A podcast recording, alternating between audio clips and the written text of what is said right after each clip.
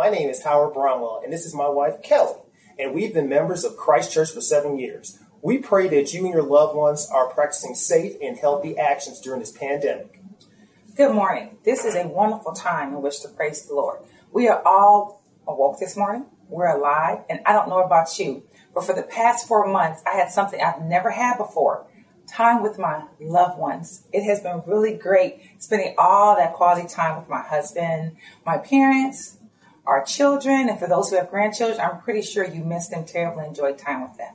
So remember this. We are all in this together and God's going to take care of us. But mostly, I don't know about you, but I miss my in-person services. What about you, Beck? I miss the donuts. God bless. Have a wonderful Sunday.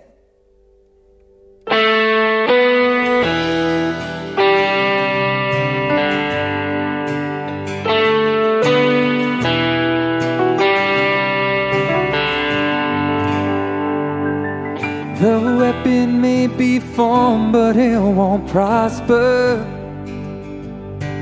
When the darkness falls, it won't prevail. Cause the God I serve knows only how to triumph. My God will never fail. No, my God will never fail. I'm gonna see a victory. I'm gonna see a victory. For the battle belongs to you, Lord. I'm gonna see a victory. I'm gonna see a victory. For the battle belongs to you, Lord.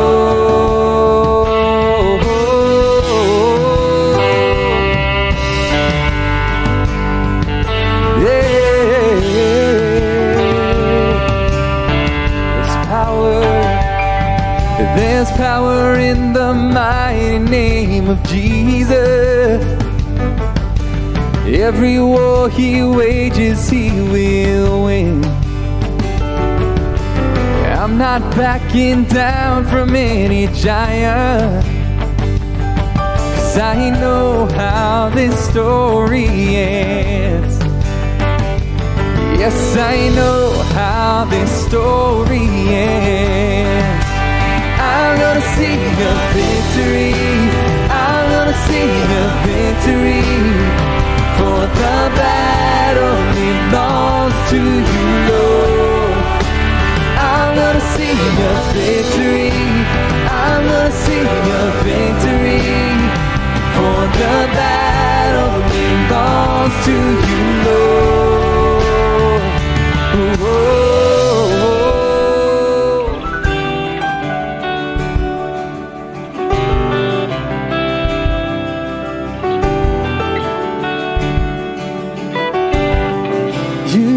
What the enemy meant for evil and you turn it for good.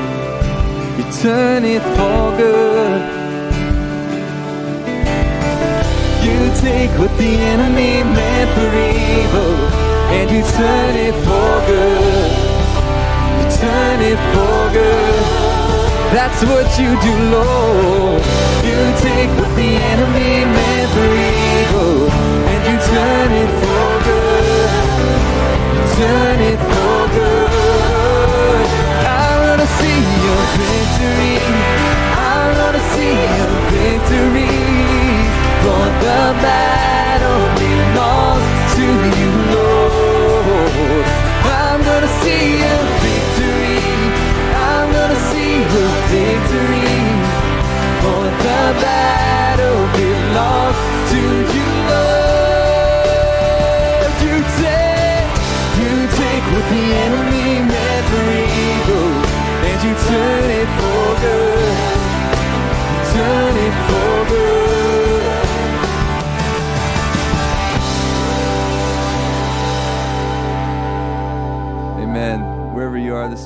pray together. Heavenly Father, it's good to remind our hearts that that's the truth for us today. And God, we invite you, Father, Son, and Spirit, to come draw us close. God, over the next few minutes as we spend time with each other and with you, God, would you minister to our hearts? Would you care for us? Would you love us as only you can, God? And would you stir our hearts to worship with quiet joy or loud confidence wherever we're at this morning? Just lead us one step forward. We're grateful for you, Lord. We love you. In Jesus' name, amen. Hello, friends. Over the next few moments, we're going to slow down a bit. And we're going to slow down and we're about to do something. And I'm going to encourage you right from the beginning here to do again this week, maybe even more than once. Just go to our website, find this service, find this section of the service, and relive this worship, worship experience we're about to enter into. If you are doing laundry right now, or if you are like my family on Sunday morning, we do a lot of tidying around the house. If you're in the middle of getting that bowl of cereal, can I just ask you to pause, to slow down, to find your favorite seat at home, to have a seat on the couch? You deserve it. And just rest. If the kids are around you, if they're running around and doing the normal Sunday morning routine, why don't you call them over to you and invite them next to you on that couch, maybe even on your lap? And let them know we're about to sing and listen to a pretty song about Jesus together. Over the course of this worship experience, this next song, I'm going to offer two questions for you to discern an answer to with the Spirit's guidance. In the midst of that song, you will have space to hear, to listen, to reflect, to receive what Jesus wants to give. So maybe slow down again. And if you have your shoes on, or your socks on, or if you're in your slippers, maybe take them off. As a reminder we're about to enter into a sacred moment and feel your bare feet on the ground in front of you, reminding you to be fully present to all that Jesus has for you in these next several moments. As we seek, as we ask as we invite the Lord Jesus to restore our souls. Slow down, be still, know that He is God, and know that I am not. Slow down, find a rest. All I need to hear is the beating in your chest.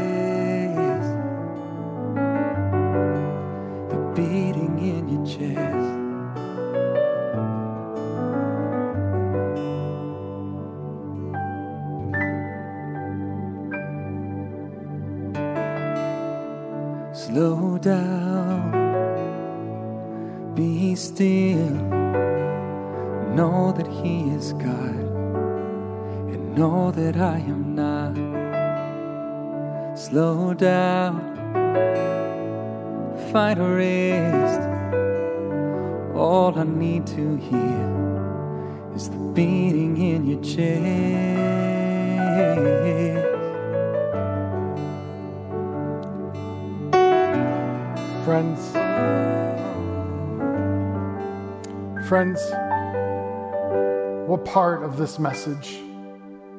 Does your soul, does your life need to receive? Receive it. Open your hands as a sign of acceptance, of knowing that Jesus is there with you, willing to give. Receive it.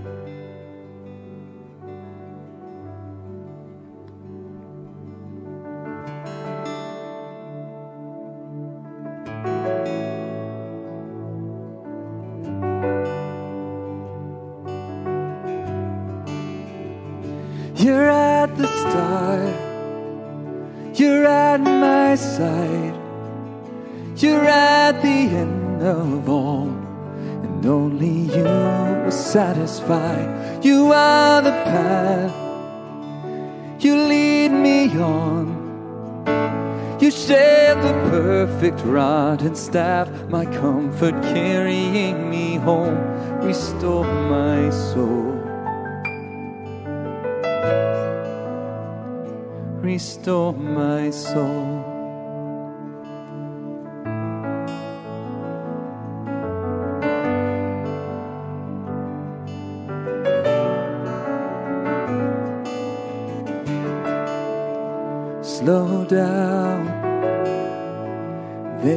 Joy even in my chaos. You're speaking through the noise. Slow down and find peace. All I've ever wanted is right here at your feet. It's where I was made to be.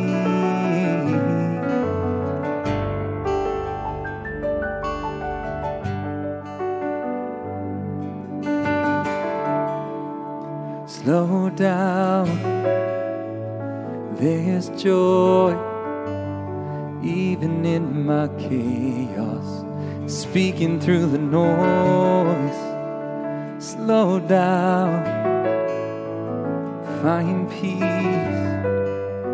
All I've ever wanted is right here at your feet.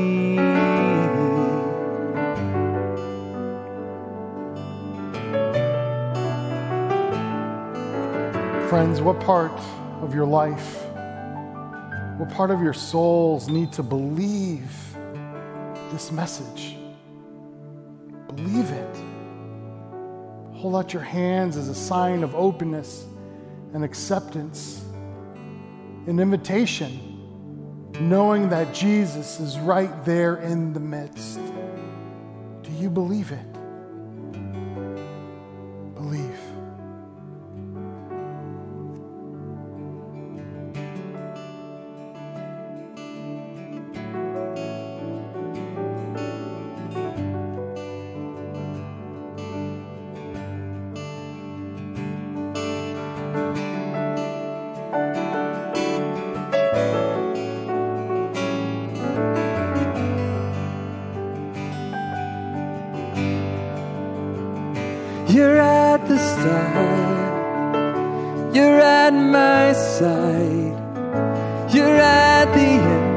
Of all. And only you satisfy.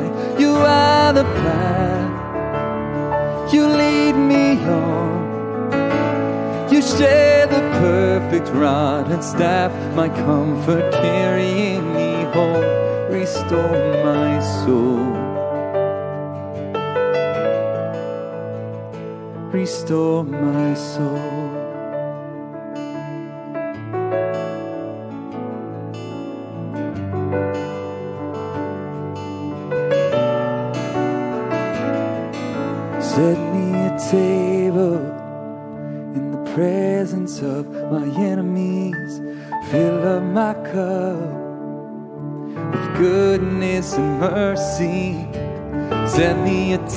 In the presence of my enemies. Fill up my cup goodness and mercy. You're at the start, you're at my side, you're at the end of all. And only you will satisfy. You are the path,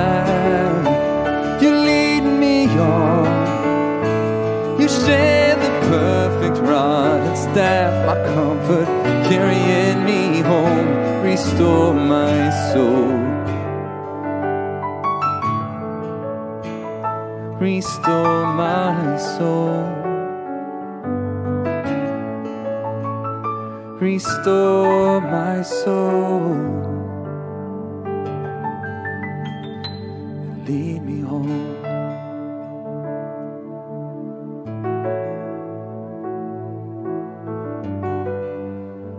Your time with a prayer. And we're going to pray through a responsive prayer. So, wherever you are at, whoever you are with, pray after me by repeating what I pray now. Beautiful Jesus, in the midst of the chaos, may I focus to see you. May I slow down to hear you. So I may have the joy and peace that only you can give. Lead me, Jesus, and restore my soul. Amen.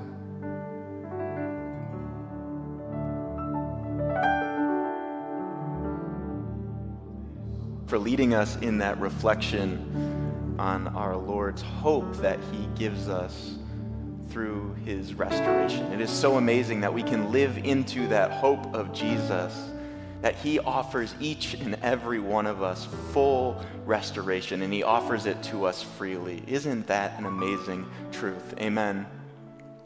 Well, church, it is great to be with you this morning. My name is Aaron Foster, and I have the pleasure of serving here with our students at Christ Church. And I want to extend a very warm welcome to all of you, but especially those who are here for the very first time. If you are joining us at Christ Church online for the first time today, we would love to connect with you. So feel free to click on the button on the top right of your screen if you're on our webpage that says new here, or throw a hello in the chat, or if you're on Facebook, click the link that our chat hosts we'll be putting in there, and we would love to connect with you, hear about who you are, um, and bring you into the family that is Christ Church. Well, friends, I have a few fun announcements. This first one is really exciting for me is that we are going to be continuing our Worship Wednesday series and experiences all the way through the month of August. And if you have been to one of these before over the last few weeks, you know that this is something that you do not want to miss. Every Wednesday, we come together um, in our church parking lots here at Oakbrook and also at our Butterfield campus to be together in person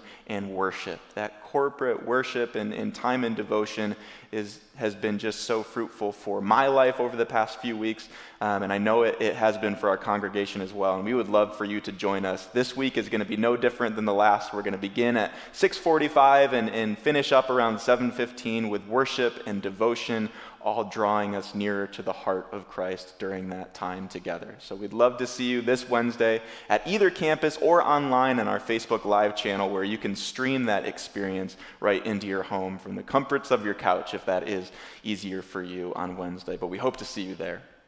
As many of us know, we were unable to gather this spring for our annual Pops concert, but our team has been working really hard to bring the amazing music right into your home. And so we are excited to have this year's Summer Sounds Pop concert with Broadway show tunes and jazz standards. We are going to be showing that today at 3 p.m., and we apologize for some of the technical difficulties that we experienced with last night's airing, but we are so excited to give that to you via re air this afternoon at 3 p.m. online. Uh, this, this Pops concert features Christchurch, some of the most talented musicians and singers from Christchurch, and the Broadway selections include uh, songs from Hamilton, from South Pacific, The Sound of Music, Carousel, Ragtime, Hairspray, and more you gotta you gotta go to this. It's gonna be great. So 3 p.m. online and on our Facebook channels, you'll be able to engage with that. But we hope that you can enjoy that um, and and experience the goodness of God through the talents of these amazing musicians. Well, friends, as our team prepares to open, or I should say to reopen, our Oakbrook and Butterfield buildings for in person worship on Sunday, September 13th, we would love to get our congregation's uh, information. What, what are you feeling about um, the, the scope of everything as we're planning to move back into in person worship? And so we would love to hear what your thoughts are, and our team has put together a survey for you to uh, share with us your, your feelings, your um, emotions, your opinions on what's going on so that we can more appropriately and safely move back into in person worship. So please text survey to the number that you're seeing on your screen in order to give us your feedback and help us um, as we continue the decision making process in the, in the months to come. Well, friends, as we transition to a time of generosity and giving, um, I would love to share some of my reflections recently on the Lord's generosity and the gratitude that I have when I truly sit with that. The truth is that when I am sitting with the amazing blessings that God has poured out on my life, um, even in the good times and in the bad, I am struck with this, this stirring in my heart to go and give and to be generous to those around me as well. When I'm reflecting on the love that He pours out on me, my natural inclination, the Spirit stirs in me to go and offer love to others. And so, in just a moment, as we, as we watch this video that we'll have on the screens for you, we would love for you to reflect on that in your own life. How are God's blessings stirring in your heart to go and give and be generous to those around you? I'm going to turn your attention to the video as we enter this time of generosity and giving.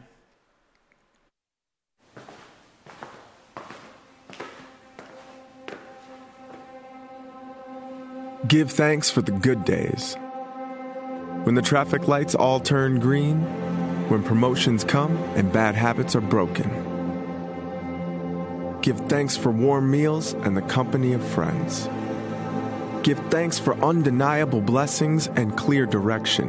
When the music floods your soul and the worship songs flow without effort. Give thanks for coffee and clothing and hope that the two never mix.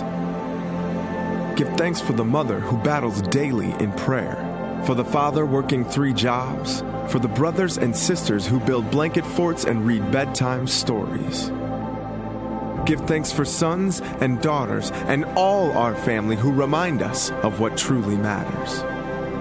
Give thanks for the stranger who holds the door open and the lifelong friend who holds you when life is broken. Give thanks for the hard days for the phone call that brings life crashing down, for jobs lost and friendships fallen into conflict. Give thanks for the anger that reminds us we are human, and the tears that express more than words could ever fathom. Give thanks. Though the pain is overwhelming, your energy spent, your spirit fallen, and your only option is to fall to your knees before your Holy Father and cry out, God, please help me. For in that moment, His power is made perfect, His love is made evident. He becomes your strength, your comfort, and your salvation. Give thanks for the power of redemption from Genesis to Revelation, for the endless promises of a God who would rather sacrifice his son than give up on his children. For nail pierced hands, for brilliant dawns, for the cool touch of rain and the simplicity of a quiet day. For all things great and small, let us give thanks.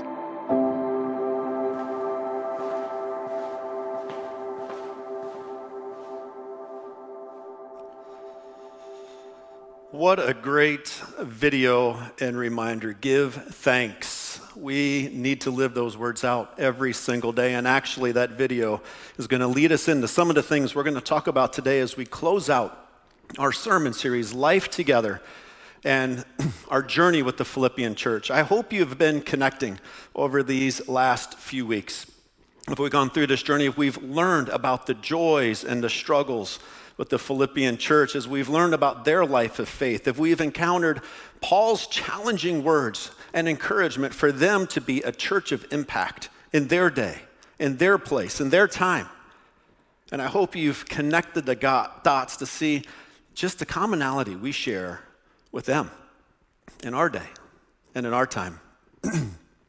I love the book of Philippians because, one, it's short. It's only four chapters long. And I hope you have sat down and at least read it through once. There's just something good when we look at a bigger piece of scripture or even read a whole book of scripture in one sitting. You get a different sense of the narrative and you connect dots in different ways. And so, if you've done that, would you read it again this week? And if not, commit yourself to just read. It'll take 15 minutes to read those four chapters. Maybe even read it every day this next week and just see what God reveals in you.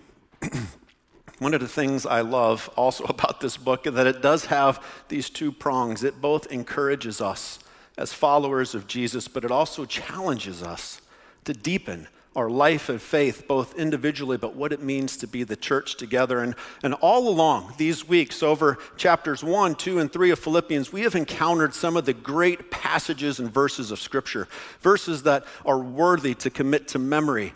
And I would like to walk you through some of those because we need to have them in our mind if we're truly going to understand how Paul ends this letter to the Philippians in chapter 4, which will be our context today, but we need the first two thirds, three quarters of this letter to really get our heads around where we need to go. And so, if I may, let me just read some of these verses to you. In chapter 1, Paul says this that he who began a good work in you will carry it out until completion to the day of Christ, that He, God, who began a good work in you, He is going to finish it. Do you find hope and encouragement in that? It, it's not, it's God's work in us. It's not dependent on us. God is going to finish the work that He's doing in your life. There's great reason for thankfulness just right there. Paul prays this to the church in Philippi. He says, I pray that your love may abound more and more in knowledge and depth of insight, so that you will be able to discern what is best and may be pure and blameless for the day of Christ, filled with the fruit of righteousness that comes through Jesus Christ to the glory and praise of God. What a great prayer. Paul says, For to me to live is Christ and to die is gain. Paul says, To know Christ, to live in Christ, it's worth every effort. In fact, when we give everything for that, we actually find everything in return. Paul says, whatever happens, whether it be in your life or in your families or at work or culture, whatever happens, conduct yourselves in a manner worthy of the gospel. Then, whether I come to see you or only hear about you in my absence, I will know that you are standing firm in one spirit, striving together as one for the faith of the gospel. I love that standing firm in oneness. We're going to come back to that theme striving together this unity, this unity that's only possible because Christ links us together. Whatever happens, conduct yourselves in a worthy manner. In chapter 2, Paul says, If you have any encouragement from being united with Christ, if any comfort, if any love, if any common sharing in the Spirit, if any tenderness and compassion, then make my joy complete by being like minded having the same love, being one in spirit of, and of mind. It's almost like Paul is saying, even if you just got a pinky's worth of faith of Jesus, and actually we know that we have more than a pinky's worth. We know Jesus fills us entirely. But Paul's saying, even if there's just a shred of it, be like minded, having the same love, being one spirit. He says, do nothing out of selfish ambition or vain conceit. Rather, in humility, value others above yourself not looking out to your own interests, but each of you to the interests of others. In your relationship with one another, have the same mindset as Christ Jesus. I want you to remember that phrase as well. have the same mindset as Christ Jesus because it is a foundation of everything that Paul is writing. Paul goes on to say, Continue to work out your salvation with fear and trembling, for it is God who works in you to will and act in order to fulfill his good purposes. It's all God's work. As we said, as Paul said earlier, he's going to complete it in you. But God invites us into the process. He allows us to partner with him and to set the pace, even of what he's going to do. Because, see, we're vessels. And as our life transforms, as we take on the very life and mindset of Christ, God is able to fulfill his will for this world that he loves. It's through us. And God's working to make it happen if we open ourselves to him. Paul says, Do everything, not some things. Do everything without grumbling or arguing with one another, for so that you may become blameless and pure, children of God without fault in a warped and crooked generation.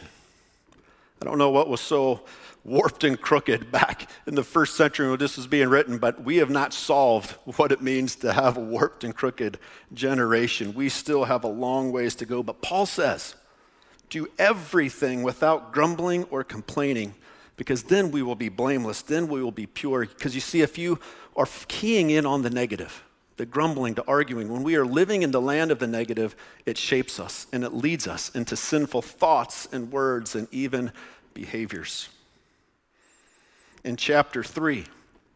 Paul says, Finally, brothers and sisters, rejoice in the Lord. It is no trouble for me to write to you the same things again. It's a safeguard for you. Sometimes we read over verses like that, but it's one of my favorite verses. Paul says, It's no trouble for me to write to you again and again and again.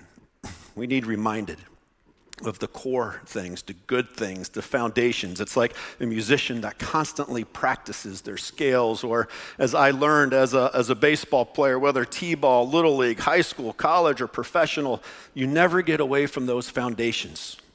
Learning, coming back to the technique, positioning yourself in the right way so that you can be at your best, Paul says we have to remind each other of the things that he's writing, of the way of life of Jesus over and over and over again. It's why we gather each week. It's why we connect in groups. It's why it's what it means to be the church. We don't forsake meeting together. We come back over and over so that we can remind each other of the good things, the good life in Christ.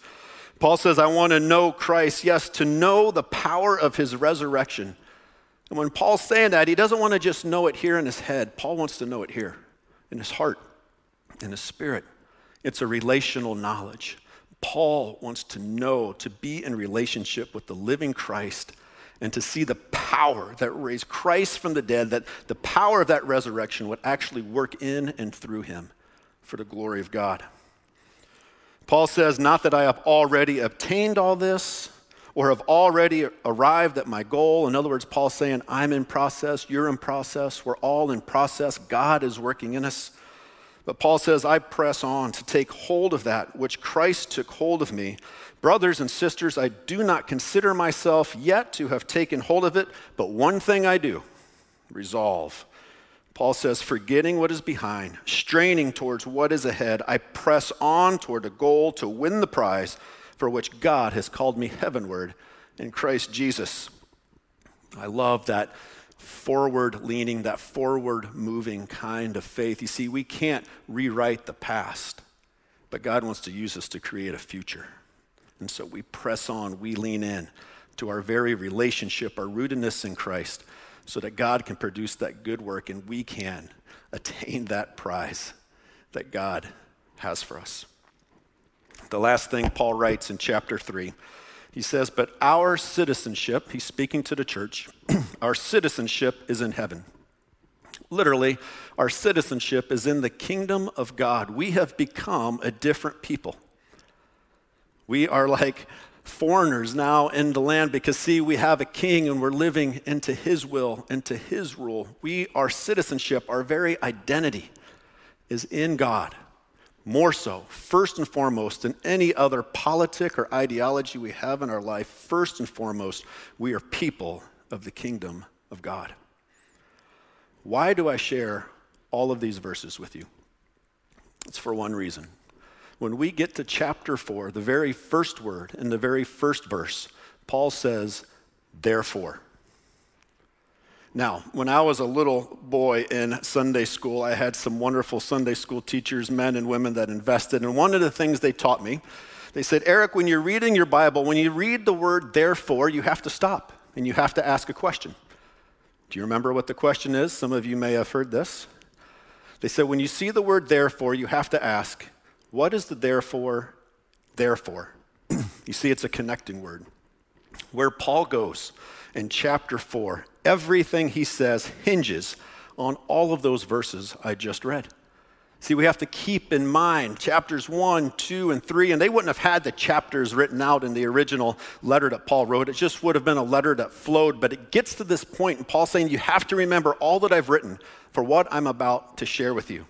And this is what Paul says. He goes, Therefore, remembering all of this, stand firm in the Lord in this way.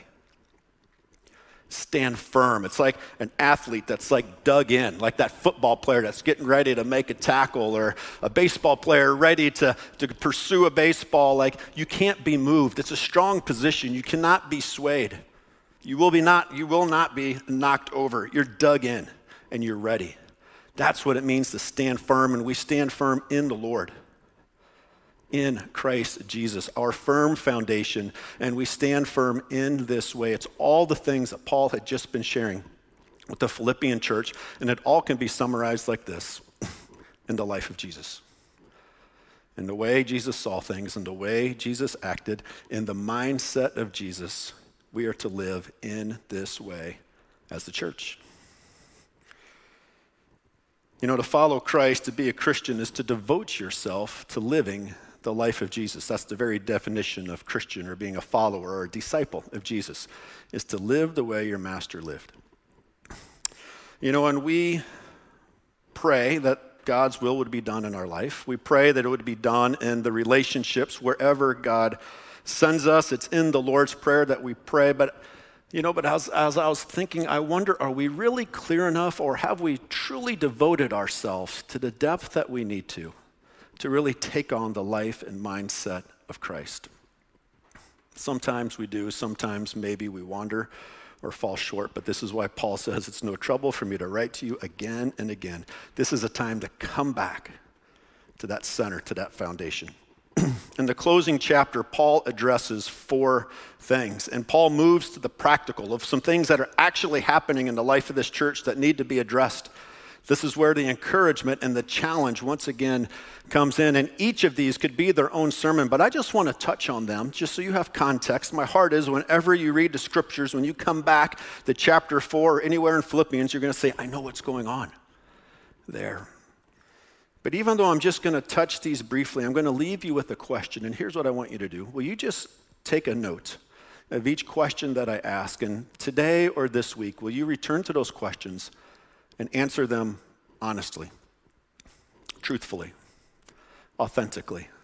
Because you're going to find some opportunities where you're going to feel just encouraged and God's smiling over you, and you're going to feel some opportunities to grow and to lean in, to press on in your faith in greater ways. The first thing, right after Paul says, stand firm in the Lord in this way, Paul says, I plead that you would resolve a conflict in the church that you would reconcile relationships. And Paul says the only way to do that is if you have the same mind of Christ. That's the only way. We do not know what the conflict was in detail. We know there were two women kind of at odds with each other, but if Paul's writing to say, to plead that they would reconcile and restore this relationship, then it was spreading into the church. It was probably causing some rifts, maybe even division or factions. There was probably some grumbling and arguing. This is why Paul's writing these things. But Paul says that's not the way of the church. You see, when a church is divided, when a church is behaving badly, it's one of the things that actually grieves the Holy Spirit. And we only know of a couple things that the scriptures say grieve the Holy Spirit, but that's one of them. When a church has lost its unity and oneness. But because of what the church is, because of who the church is, because of whose the church is, we are to adapt and adopt the very mindset of Christ because that becomes the X factor for us to live a very different narrative in a world that's filled with, uh, with arguing and dissension. Here's the question your first question Do you need to apply the mindset of Christ in any relationship or conflict right now? Do you need to move toward someone else with the very love of Christ? As Philippians 2, Paul says, therefore, he says, you need to humble yourself. You need to lift up, to think of others, to value others above yourself. That's the mindset of Christ. Next, Paul goes on to talk about worry and anxiety in the life of this church. And, and being a church in the first century was not an easy task there were a lot of challenges. They were going very much against the grain, and there was economic challenges. People were losing their jobs. There was persecution. It was not easy. And so Paul addresses worry and anxiety and stress. But before he does, he says this He says, Rejoice in the Lord always. I say it again rejoice. Let your gentleness be evident to all. The Lord is near. And then he says, Do not be anxious about anything, but in every situation, by prayer and petition, with thanksgiving. Remember that video? With thanksgiving, present your requests to God, and the peace of God, which transcends all understandings, will guard your hearts and minds in Christ Jesus. There are probably three sermons just in those couple verses, but let me just hit a couple key points for you. First, Paul is in prison. He doesn't know if tomorrow he may be executed or set free. And Paul is saying, Rejoice in the Lord always. And he says it again with an exclamation point. Whenever you see that in Scripture, it means you better pay attention and listen to what's being said. Paul says, Rejoice always. it doesn't matter of your circumstances. And even when you feel the circumstances of life pressing in, there's opportunity, there's always something to be thankful for, something, some way that you can rejoice. Because again, our mindset, the very core of who we are, is running under a different operating system than the world around us. Second, Paul says, let your gentleness be evident to all. Again, we can kind of read past that, but our English language doesn't always translate this, but that word has roots in things like mercy and compassion. It's not a passive word, be gentle. Paul is saying, move with compassion and mercy in your relationships. And so I ask again here's your second question in light of all that's going on in our world right now. How are you being challenged to, re- to rejoice? even in hard circumstances? And how are you exercising gentleness, compassion, and mercy in your relationships with others? The third thing Paul does is address the very real anxiety, the stress, the worry, depression that's, that is bubbling up within this church. And Paul says, where you, when you get to those points, there's one thing you can do pray my Sunday school teacher would be proud again. I still remember that right answer Jesus and pray and God. Like those three always get you the right answer somewhere in Sunday school class. But God says, pray.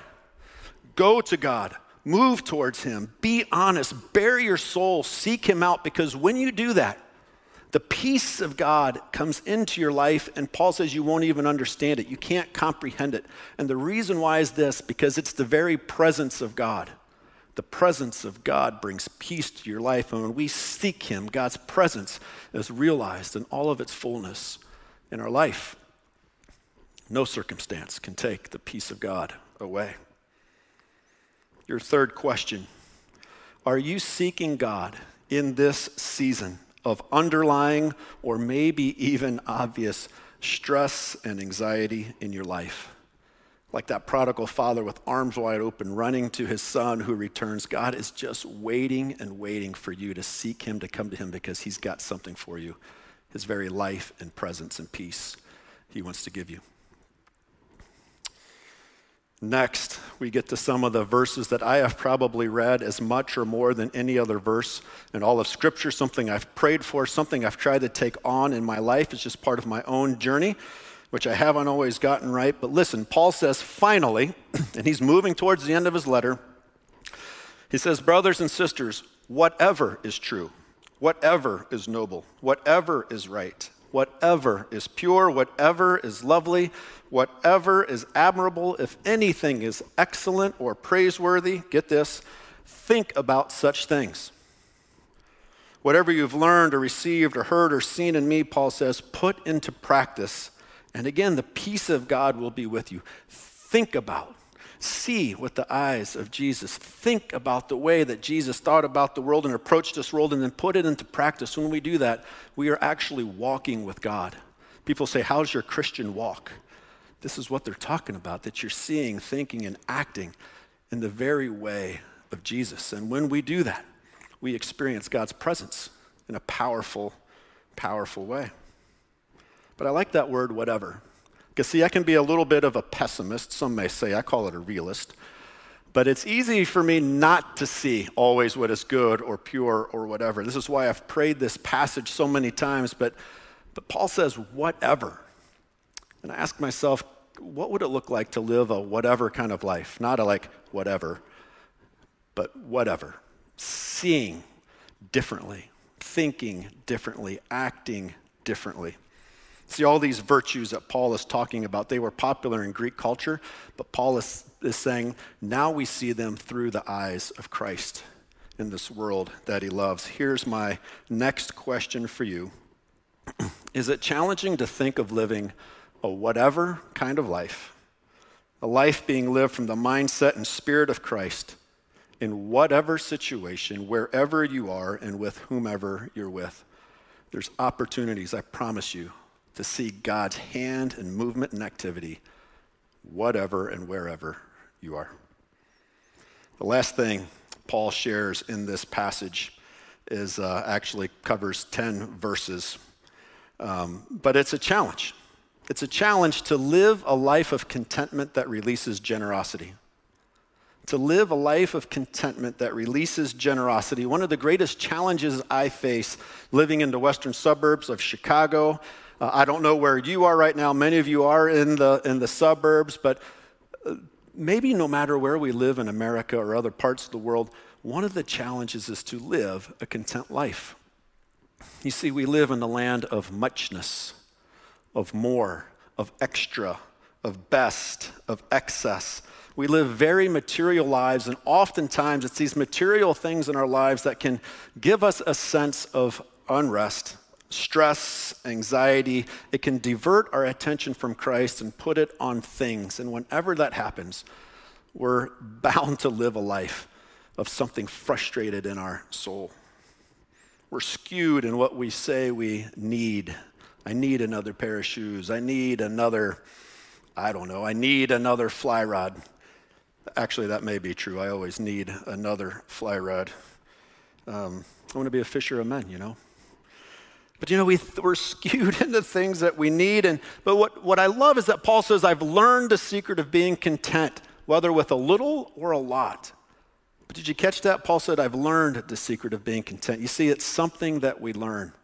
And again, I think it comes back the only way you can learn contentment, gratitude, to find joy, whether it's little or a lot, is if you have something deeper that you've aligned your life to. You have to stand firm on a different foundation that actually gives you a different perspective of life. The simple question is Are you content? Or have the stresses and anxieties of your life, are they attached to things that may be causing you uneasiness?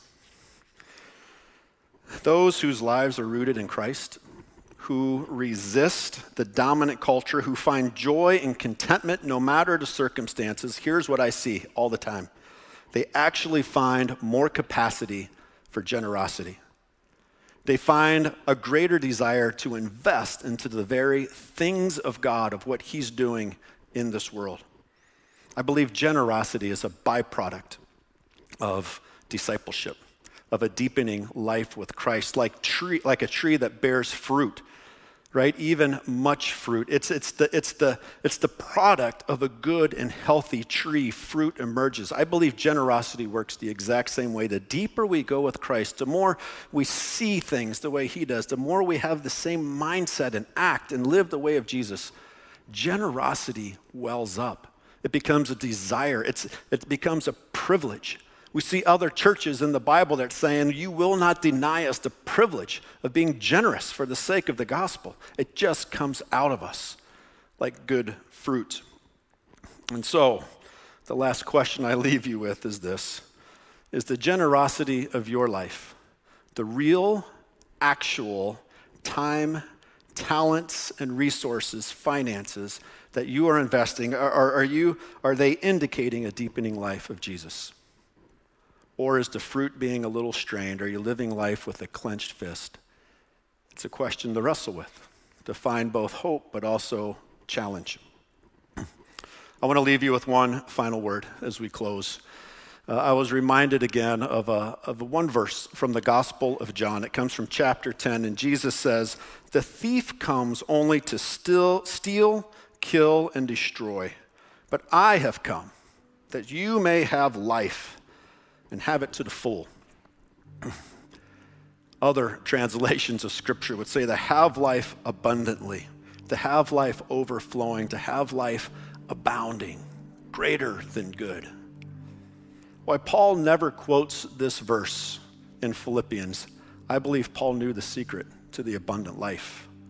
In other places, Paul writes that uh, we are to be transformed by the renewing of our mind, literally to change the way we think.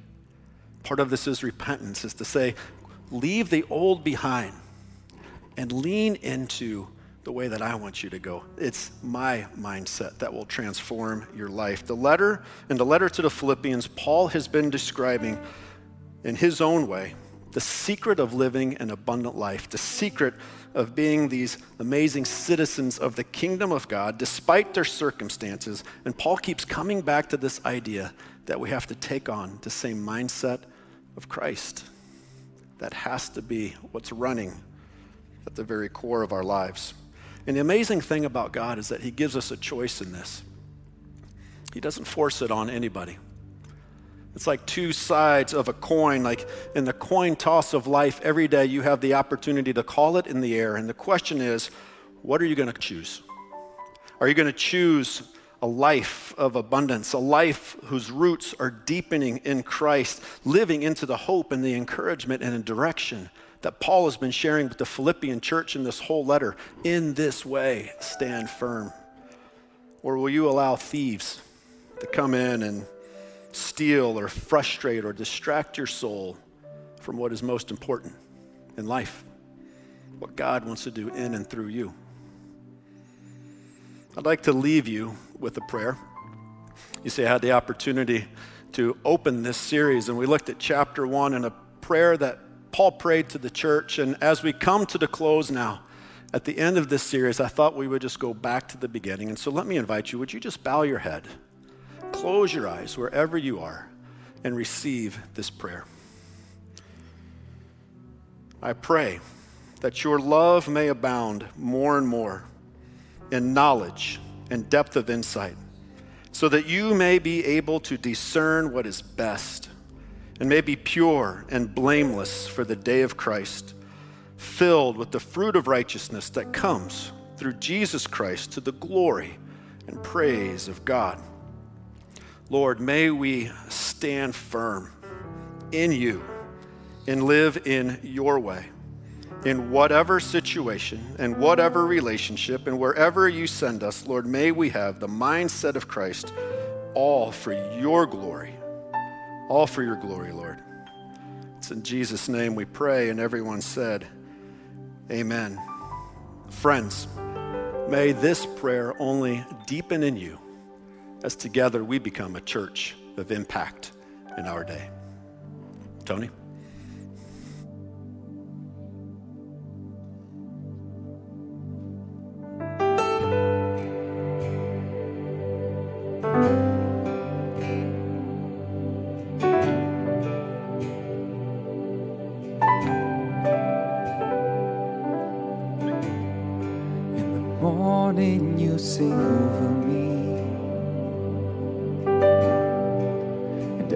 Receive your mercy. Your faithfulness is clear to me. It's constant every day. Every breath I breathe, an invitation to believe you are creating something good. Though the season doesn't tell my story, I know you move mountains for me. You're just that good. So I give thanks to God when I don't have enough. Cause He's more than enough. And He knows what I need. So I'll when I don't have enough. Cause he's more than enough. And he knows what I need.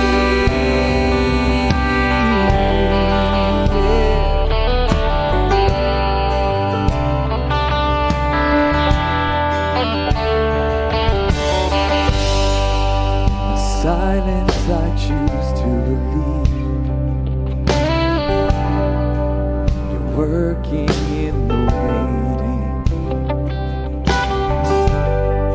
Though the future isn't clear to me, I trust you anyway.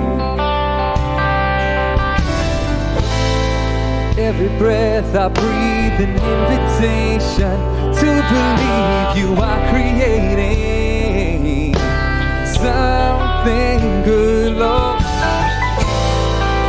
The season doesn't tell my story, I know you'll move mountains for me. You're just that good, so I'll give thanks to God when I don't have enough. Cause he's more than enough. And he knows what I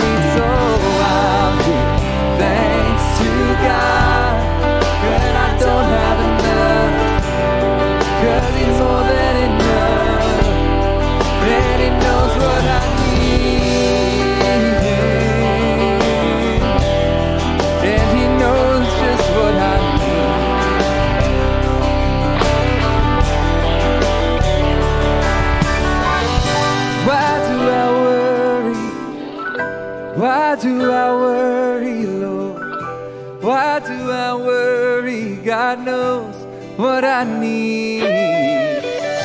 Why do I worry? Why do I worry? Why do I worry? God knows what I need. Why do I worry? Why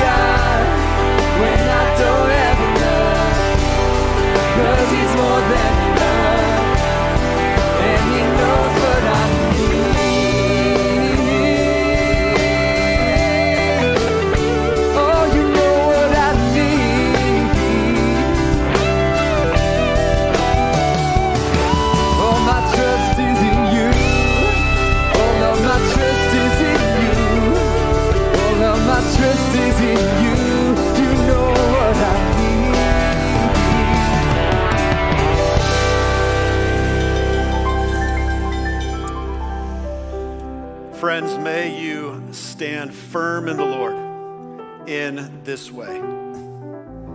Lord, may you give thanks. May you give thanks in any and all situation. Live that whatever kind of life. And friends, press on. Press on in your journey and allow God to complete that great work that He's doing in you. And may you experience His peace and presence in your life today, this week, and until we meet again. Go in peace.